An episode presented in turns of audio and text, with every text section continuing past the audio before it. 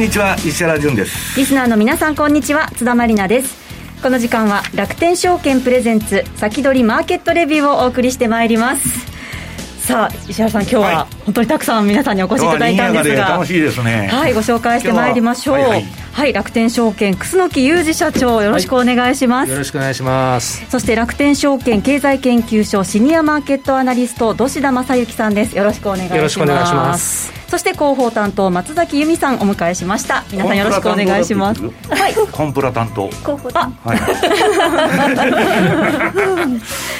さあ今日の日経平均株価小幅に続伸24円95銭高の2万3626円73銭で終えましたが土田さん今日の動きどうご覧になりましたか？そうですね。まあ小動きと言ってもまあ差し支えないのかなと思うんですけども、えー、まあ今週に入ってからまあずっとまあ日経平均の水準でいくと2万3500円まあここ維持してますので、はい、まあそこら辺も含めてですね足元の日本株の強さって一体どうなのかそこら辺ちょっと掘り下げてみたいなと思ってます、はいこの後じっくりと伺っていきたいと思います。さあこの番組は YouTube ライブでも同時配信しています。動画配信についてはラジオ日経番組サイトからご覧いただけます。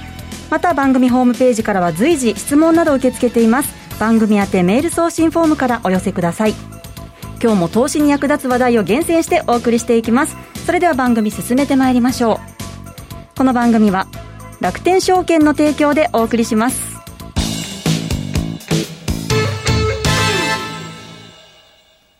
楽天証券の米国株取引で世界的な有名企業に投資をしよう。米国株は1株から購入可能。誰もが知っている有名企業の株が数万円から買えるんです。配当金の支払いを年4回としている企業が多いのも米国企業の特徴。配当を楽しみにお取引できますよね。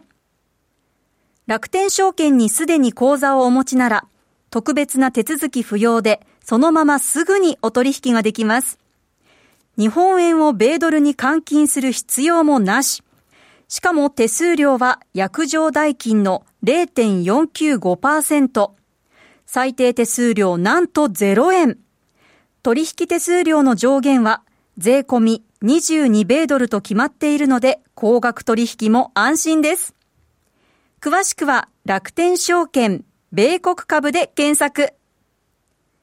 楽天証券の各取扱商品等に投資いただく際は、所定の手数料や諸経費等をご負担いただく場合があります。また、各取扱商品等は価格の変動等によって損失が生じる恐れがあります。投資にかかる手数料等及びリスクについては、楽天証券ウェブサイトの投資にかかる手数料等及びリスクページや契約締結前交付書面等をよくお読みになり、内容について十分にご理解ください。金融商品取引業者、関東財務局長金賞第195号、楽天証券株式会社。石原淳の相場の肝。さあ、このコーナーでは石原淳さんに相場の肝を伺っていきますが、まずは土田さんにお話聞いていきたいと思います。はい。よろしくお願いします。お願いします。さあ、資料をご用意いただいているんですよね。そうですね。あの、冒頭でもお伝えした通り、足元の日経金の動きからですね、まあ、見ていきたいと思うんですけれども、はい、まあ、あの、冷やしチャート見ていきますと、まあ、このような形でですね、まあ、2万3000円から2万3500円の間を、まあ、8月の半ばから、まあ、1か月半ぐらいですか、うん、ずっとこう、もみえ続けたんですね。で、まあ、先週末あたりから、この2万3500円から上をですね、ちょうど赤丸で囲っている部分なんですけども、ええ、維持しているといったところです。まあ、これはですね、まあ、一段株価水準切り上げたということで、まあ、非常にいい形ですね。ねそうですね。うん、まあ、ただ、そのレンジという意味ではですね、水準感でいくとブレイクしている形にはなるんですけども、うん、まあ、いわゆるこう上昇トレンドっていう形で見ていきますと、まあ、あの上値のですねラインを同じとする上昇ウェッジの2つ繰り返されてるんですね。で、2つ目の上昇ウェッジを下抜けてる状況に変わりはないと。いうところがありますので、目先ですね、この上値のラインに向かって株価をまあ伸ばしていけるかどうかというのが、まあ、一つまあポイントと、うん、まあ、ただ少なくてもですね、まあ、日経平均にしてもそうなんですが、あとトピックスもそうですね、主力株が割としっかりしてると強い市場があるんですね。えー、それがマザーズなんですけども、マザーズ強いよね、強いですね。連日で年初来高値を、まあ、更新している状況続いてるんですけども、そのマザーズどうなのっていうところをちょっと、はい、はい、見ていきたいんですけども、ちょっと見にくい資料ではあるんですが、これ、週足のチャートですね、はい、まあ、上のところを見ていただきますと、2018年の1月にですね、つけた高値を、まあ、あの今日の取引時間で超えました。はいなってくると、久方ぶりにですね、高値を更新してきているというところありますので、相場の基調としては強いと言えますよね。で、ちょっとあの下段の方注目いただきたいんですけども、これ何かと言いますと、13週移動平均線と、まあ、株価が、まあ、どれだけ離れてるんですかっていう、まあ、移動平均乖離率というテクニカル指標なんですね。はいで過去を振り返ってみますと、大体おおむねこのマザーズというのは、この13種移動平均線と比べて、大体上下プラスマイナス、まあ20%以内で推移していることが多いんですね。うん、で、足元、この20%近辺まで、まあ、乖離しているというところで、まあ、非常に過熱感があるというふうに見ることができます。で、ただ、過去ですね、この20%を超えたタイミング、青い丸で囲ってるんですけども、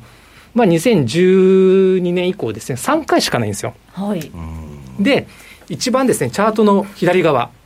この20%をこう挟んで上下行ったり来たりして、40%を超えるところまでまずは上がった局面があるんですね。はい、これって2013年の頭なんですけども、この時どうだったかっていうと、はい、アベノミクスが始まって、はい、非常にですね、日本株に対する期待感が高まった時期なんですね。じゃあ足元どうなのかというと、まあ、9月にですね、まあ、菅新政権というのが誕生しまして、まあ、足元でもそうなんですが、いわゆるこう菅のミクス関連っていうのが、まあ、にぎわってますよね。えー、そうですね。まあ、地方再生であったりですとか、デジタル庁関連ですとか、はい、まあ今日なんかもまあ成長戦略会議というところでですね、まあ、デビッド・アトキンソン氏、まあ、元ゴールドマン・サックスのアナリストなんですけども、はい。まあ、中小企業再編ですとか、あとはその日本の伝統文化とかですね、そういったものにこう投資をしようという考えを持たれている方ですので、そういった方のですね、関連する、まあ、銘柄が物色されたりといった形で、日本株をこう変える銘柄が存在しているというところを踏まえますと、まあ、あの、相場のですね、中長期のまあ、シナリオというのは崩れない限りですね、まあ、上値を追っていく動き、まあ、単純にですね、移動平均乖離率が20%をですね、上方向に乖離してるからといって、はい、まあ、今のところは変に弱気になる必要はないのかなという状況だと思います。これ直近の高値抜けてきたってことは、前の高値抜けて、そのまままだ勢いじゃ保ってるっていうような。そうですね、まあ、いわゆるこう政策に売りなしっていうこう相場格言があるんですけれども、はい、まあ、買える銘柄が存在しているというところと、まあ、横ばいながらも日経平均がですね、しっかりとした水準をキープしている間はですね、まあ、この流れというのは続くのかなと言えるかと思いますね。はいじゃ一方、アメリカはどうなんでしょうか？そうですね、まあ、ちょっとあの懸念があるというか、まあ、注意しておきたいのはアメリカですよね、まあ、ニューヨークダウの動きなんですけれども、まあ、9月に、まあ、アメリカ株急落しまして、はい、その後急反発しています。で株価水準的には、まあ、9月3日がですね、まあ、直近の高値なんですけども、まあ、だいぶチャートを見ると戻した感じではあるんですが、ええ、一応そこには届いていませんと。うんで、ちょっと水色で塗りつぶされているところなんですけども、これあの、いわゆるコロナショックで株価が下落するときに開けた窓。はい。大体ここら辺まで上がってくると、一旦こう上昇が止まるみたいな状況になっているんですね。じゃあこの後どうなっていくのかっていうところなんですけども、はい、まあ上昇の背景ですね。まず一つは、この9月の下落というのが、まあ、チャート見てもお分かりの通り、緑の線、75日度平均線ですね。まあ、ここでまあ一旦下げ止まっているというところで、まあ、調整の一循環ところですね、はい、まあ、一つこう調整というと、まあ、過熱感の修正と、あとは中長期のシナリオが修正されると、で前者であれば、ある一定のところで下げ止まると。で後者であれば、もう一段安っていうシナリオもあったんですけども、えー、今のところですね、前者の過熱感の修正にとどまっているという、まあ、解釈になっているのかなと。で、もう一つがですね、追加の、アメリカの追加の景気対策、これが、まあ、近いうちに成立するんじゃないかっていう期待ですよね。はい、まあ、いまだに、まあ、9月の下旬ぐらいから 言われてるんですけども。ずっとやるやるっていうね。まあ、あの、まあ、論点としてはかなり単純でして、まあ、政策の規模感ですよね。まあ、民主党が提示しているのが、大体2.2兆ドル規模の経済政策に対して、もともと共和党というのは、それよりも規模が小さい1.6兆ドルだったんですね。これをまあ早く成立させたいから、1.8兆ドルに引き上げて、一応譲歩をする姿勢を見せてると、えー、それで近いうちに成立するんじゃないかって言われて、うん、まあ、株価上がっていったんですけども、はい、まあ、2週間ぐらい経ってるんですが、いまだに成立しないと。そうなんですよ、ね、いう状況ですね。で、あと最後の3つ目というのが、バイデン氏ですね、アメリカの大統領選挙に絡んだ動きなんですけども、まあ、このバイデン氏勝利したらどうなるかっていうところに対する、まあ、マーケットの受け止め方というか、まあ、評価、これがまあ変わってきているというところですよね。はい、まあ、民主党政権になってきますと、まあ、いわゆるこう、社会保障ですとか、まあ、大体こう多くの財政出動したりとか、まあ、そうなってくると、増税、規制強化っていうところで、まあ、割とネガティブな見方をまあ、されがちなんですけども、まあ、むしろですね、巨額の財政出動によってマクロ経済が好転するんじゃないか。あと、米中対立がですね、まあ、緩和するんじゃないか。あとは民主党政権が強力に推し進めようとしている、まあ、環境関連ですよね、環境政策、まあ、こういったものを物色する動きですとか、ちょっとこのバイデン氏が勝利した後のまあ、シナリオといいますか、そこをちょっと先取りしている部分があるというところですね。となってくると、今挙げてる材料というのが、まだ不確定ですよね。まだその景気対策も成立してないですし、アメリカのその大統領選挙っても、まあ、第2のオクトーバーサプライズがあるかもしれないっていうのもありますので、決まるかどうかもわからないからね、ええ、すんなりね。となってくると、まあ一旦ここで上昇が止まってですね、え、まあ来週から始まる、まあアメリカの決算発表、来週なってくると NVIDIA とか、はい、まあ、P&G、マイクロソフト、こういったものが予定されてますんで、はい、まあ、決算動向を睨みつつ、まあ、株価水準をですね、まあ、上げていくか下げていくかところを睨んでいくのかなとなってくると、このチャートの、まあ、紫の枠で囲った部分というのが、まあ、目先のレンジかなというイメージですね。はい、でですね、もう一つ明るい材料を持っていきますと、ナスダックですね。はい、これはたびたびこの番組でも紹介してるんですけど、平均足と MacD の組み合わせですね。はいで平均足の色が変わって、その後に MacD とシグナルがクロスするとトレンド転換ですよという、まあ、あの、見方をするんですけども、まあ、9月の急落でですね、平均足が引転して、MacD もクロスしちゃったんですね。そうなんですね。はい。で、4月以来ずっと平均足、陽線ついたんですけども、えー、これが半年経って、まあ、黒くなっちゃいましたと。はい。で、このままですね、あの、株価が、まあ、下落の勢いが加速する前に、平均足が要点、今度は白に変わっていって、えー、MacD も抜き返したと。これどう見たらいいんですか？そうですね。まあ、ちょっと注意したいのは MacD の水準が高いっていうのはあるんですけれども、えー、まあ、比較的早い段階で、このトレンドの転換サインを打ち消したとなってくると、うん、このチャートのですね、ちょうど真ん中からやや左寄りあたりですね、はい、高値圏でもみ合うシナリオというところですね。まあ、やはりその株価材料的には、まあ、先取りしていくにはですね、ちょっと不確実性が強い材料に基づいて株価が上がってたので、はい、となってくると、まあ、様子を見ながら、まあ、この水準、高値圏での、まあ、もみ合が続くのかな、そんな感じですよね。はい。でですね、最後なんですけれども、まあ、日経平均。ですね、これ、ギャンアングルで、まあ、今後の動き見ていこうと思ってます。はい、まあ、トレンドの強さというのを、このギャンアングルというもので表してるんですけれども、まず2つほど、まあ、緑のギャンアングルと赤いギャンアングル、2つ載せてるんですけども、赤い方ですね。えっと、まず3月19日、これを起点として、まあ、6月の頭に一旦戻り高値つけましたと。で、その後ですね、2番目の 2×1 ラインってところまで横ばいを続けながら、まあ、推移していって、ぶつかったら、この 2×1 ラインに沿ってしばらく上昇と、はい、で足元どうなのかというと、また横ばいが続いていって、3×1 ラインにそろそろぶつかりそうと、うん、となってくると、ぶつかったところで、再び上げていけるかどうかというのが、まあ、今後の焦点と。で、もう一つですね、過去に遡ったところに緑のギャングル引いてます。はい、これ何かというと、いわゆる今回の相場というのは、コロナショック後の、まあ、いわゆる戻り相場ですよね。じゃあ、コロナショックが起きる前のトレンドがどうだったのかというのを、まあ、この緑のギャングルで見ていくわけですね。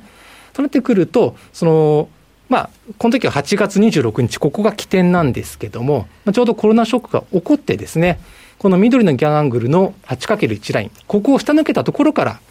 一気に下げが加速していったと。い。うところが分かるのと、もう一つ、この後3月19日まで株価が下がって、戻していった時ですね、ええ、この時にこの緑のギャングルの 8×1 ライン、一番下の線ですね。ここのところで上昇が止まってると。なので、本当ですね。はいで、まあ、今後ですね、ここを目指していけるかどうかというのが、まあ、焦点ですね。で、あと、ここを超えてくると、いわゆるアフターコロナ、まあ、要はコロナを乗り越えた後の、まあ、局面というのは株価水準でですね、捉えることができるのかなと。はい、となってくると、この2つのギャラングルでですね、今の株価はどこに位置しているかで、そのマーケットのムードというのが、こう水準感で探ることができるのかなというふうにできるかと思います。はい、わかりました。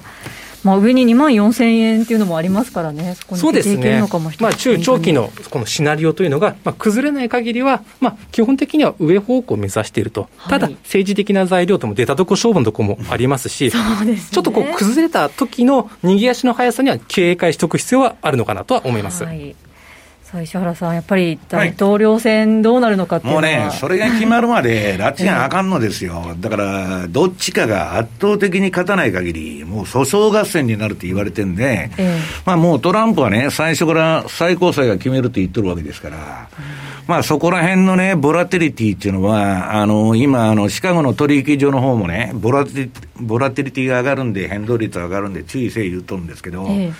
まあ、そこら辺まではもうバイデンが勝つとかね、なんだかまあ、なんでもいいようなシナリオを作ってやってんだけど、まあ実際に3日にはき、まああの、大統領選挙人の数だけでね、どっちかが勝利宣言しても、なかなかその、それがね、じゃあ大統領即誕生ということにはならないんじゃないかと。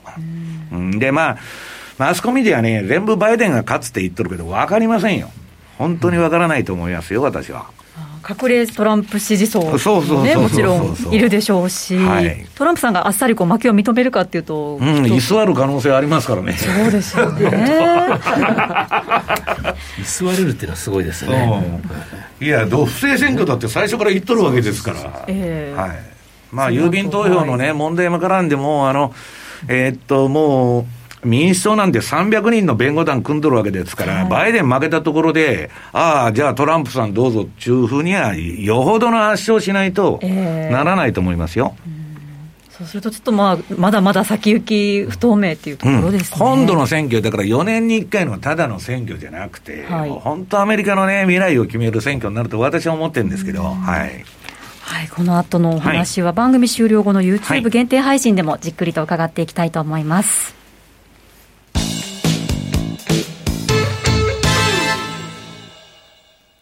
スマホで気軽に米国株投資始めてみませんか？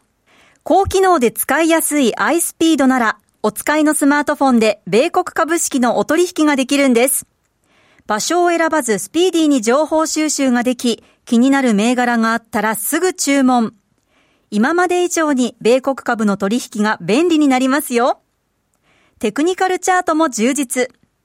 情報満載のスマートフォンアプリ iSpeed をぜひ使ってみてくださいね。詳しくは iSpeed で検索。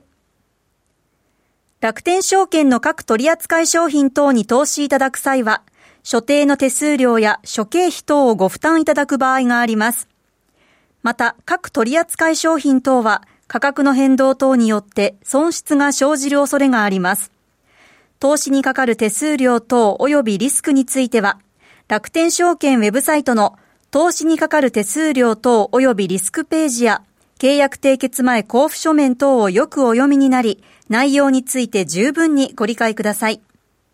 金融商品取引業者、関東財務局長金賞第195号、楽天証券株式会社。先取り、マーケットレビュー。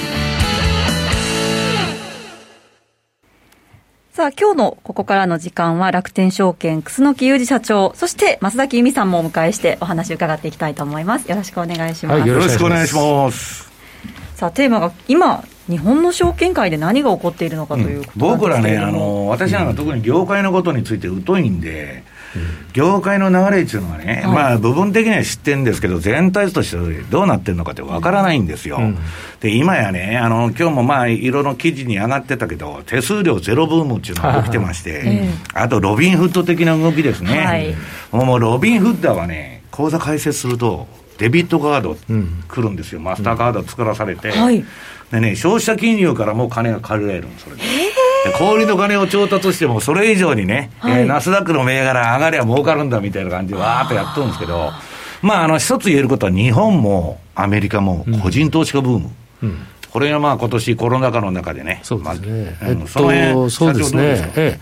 あの、コロナで結局その在宅勤務が増えて、うん個人の皆さんが結局家からね、仕事をやるっていう状況になってから、うん、実は日本とアメリカだけじゃなくて、うん、世界中で、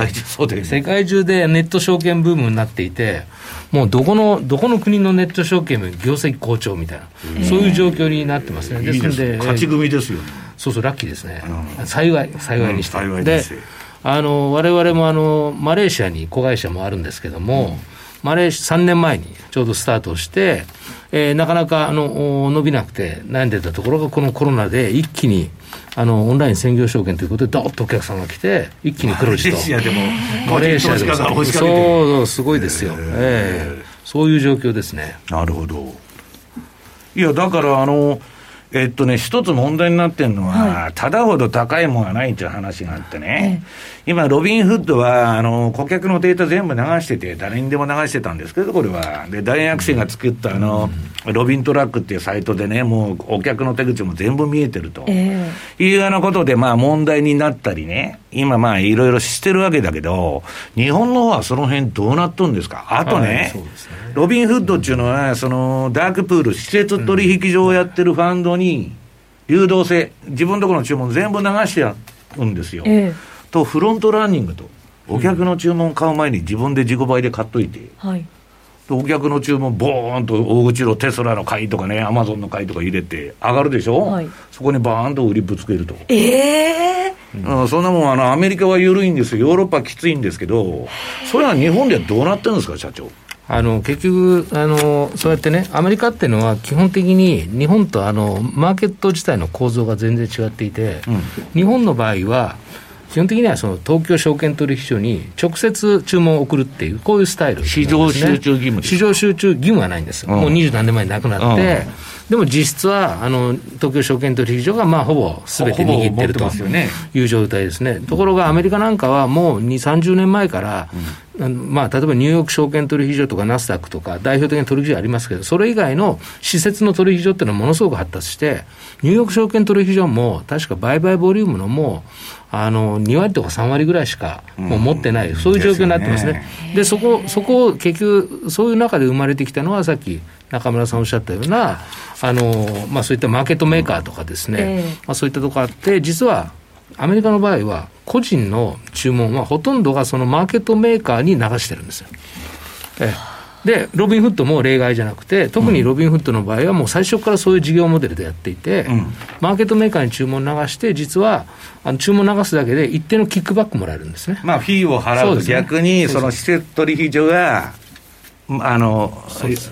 ロビンフッドに手数料払って。注文流してくれると、それをマーケットメーカーは非常に高度なシステムを持ってて、そこで自分たちが利益を出すことをやって、それの一部をキックバックすると。まあ、これでロビンフッドは実は成り立ってて、手数料はゼロが可能になっていると、まあ、こういう状態ですね、で、その取引のデータをロビンフッドは、実は外に対して開示をしてたんですね、リアルタイムで開示をしてて、それを使ってたロビントラックっていうサイトで、全部公開されていて、それをまたそのマーケットメーカーといろんなところを見て、あの個人のお客さんよりも先回りをして、あの取引をして儲けてたと。まあ、こういう構造があったわけですね。で、今ね、ロビントラックに流してたデータは全部開示はやめ、やっぱりあの当局から問題にされて、あのなくな出なくなって、まあ、そこはでは塞がれたんですけどね、はい、えー、そういうので。日本ではどうなんですか、そういう取引は認められてるんですか、ね、あの認められてないですね、で日本はね、マーケットメーカー流すっていう慣習ないので、全部取引所に行きますから、はい、まあ、お客様の取引データは一切外に出るっていうことはない。そういう構造になってますね。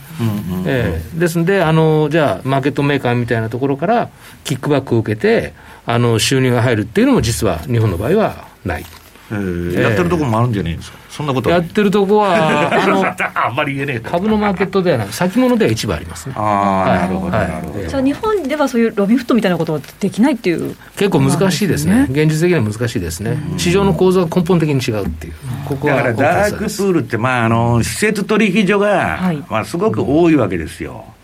だまあその辺がちょっと市場の構造がやっぱり日米で違うそうですね、で最近は、ね、データサイエンスだとか、いろんなことがこう AI とかね、ああいうブームな言われてるじゃないですか、だから、そういったあのお客様の取引データを買いたいっていう会社っていうのは山ほどあるわけですそうですよね、えー、そういうデータを買って例えばあとはね楽天市場みたいなそういったねいろんな e コマースのデータも持ってきて、ええ、でそれこそあとはあの衛星からあの小売業例えばウォルマートの駐車場の写あの写真映像を撮って、はい、結構こうにぎわってるとかにぎわってないとかそういうデータ全部集めて、はい、で株価の先行きを予測して昔商品相場なんかでも衛星写真でね、はい、全部船の動き把握して